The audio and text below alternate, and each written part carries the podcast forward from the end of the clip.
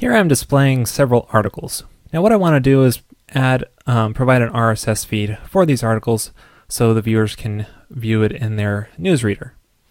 So instead of rendering HTML, I need to render XML as an alternative format.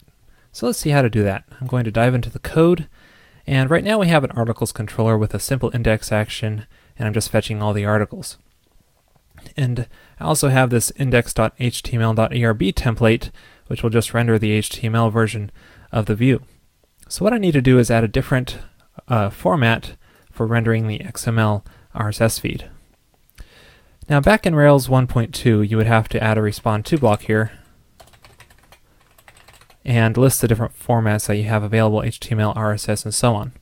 But in Rails 2, this is actually not necessary in this case because the um, the naming convention that Rails 2 has for the, the views.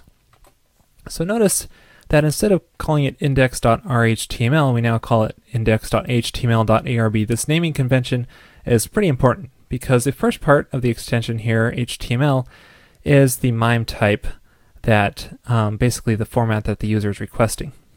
The second part is the interpreter that Rails will use uh, for rendering the template. So usually you'll want to use ERB or some other template language that's available out there. Or um, we can use Builder, XML Builder, to render the XML for our RSS feed. So let me show you that. So instead of adding a, respond to block here, we can simply just add another template in Rails 2. So I'm going to call this index.rss.builder. So RSS will be the MIME type, and builder will be the template interpreter. So what builder is is basically we'll use the XML builder in Ruby, and it gives us this XML object, and we can basically use that to generate any HT, uh, XML tags we want. So let's say I want to um, generate an item tag, and I can pass options to it if I want to, and pass a block to define what exactly goes in uh, this item tag. Maybe I'll have another tag in here, and so on. So I can generate tags by calling methods uh, the name of the tag that I want on this XML object that it gives us. And this is all Ruby code, so I can add whatever Ruby code I want in here, um, for loops or, or variables or whatever we want.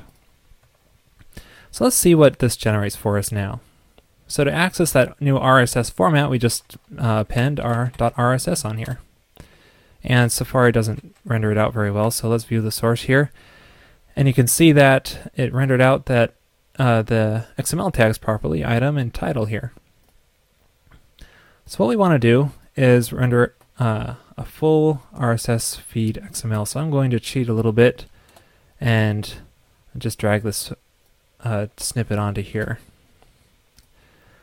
So this will just render out a full XML template using this XML builder. Notice I have a for loop in here, so its Ruby code can just be embedded right in here.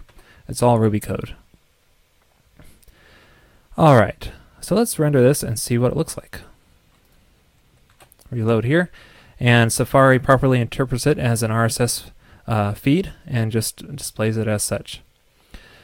So let's go back here and Let's say we want to add a link to this new RSS feed. So how do we link to this uh, dot, articles.rss uh, URL there?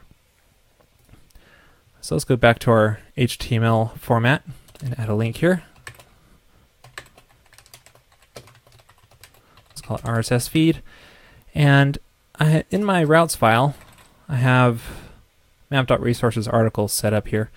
So map.resources gives us several named routes that we have access to, but sometimes it's easy to forget uh, what the named route is called and what we all have available to us.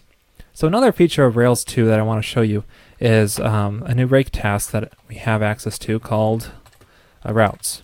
So rake routes, and it won't really display very well here because of the, the limited screen real estate, but this basically lists all the named routes that Rails gives us. And I see here there's formatted articles, and the variable here is just the format, so that's what I'm going to pass to our named route here. So I could just call formatted articles back here, and then pass the actually formatted articles path or URL. I'm just going to go with path, and then actually, um, let me go with URL. just make it full. Um, pass the format of dot of RSS to that.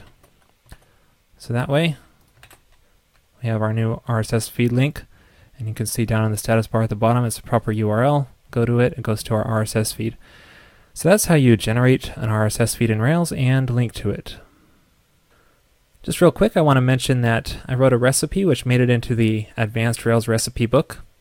Uh, what this recipe is about is editing multiple models in a single form, which is very similar to the technique I showed several episodes ago, but I think it's uh, a little bit better. So if you're interested, check it out. And the book is currently now in beta, and um, you can find it at the Pragmatic Programmers.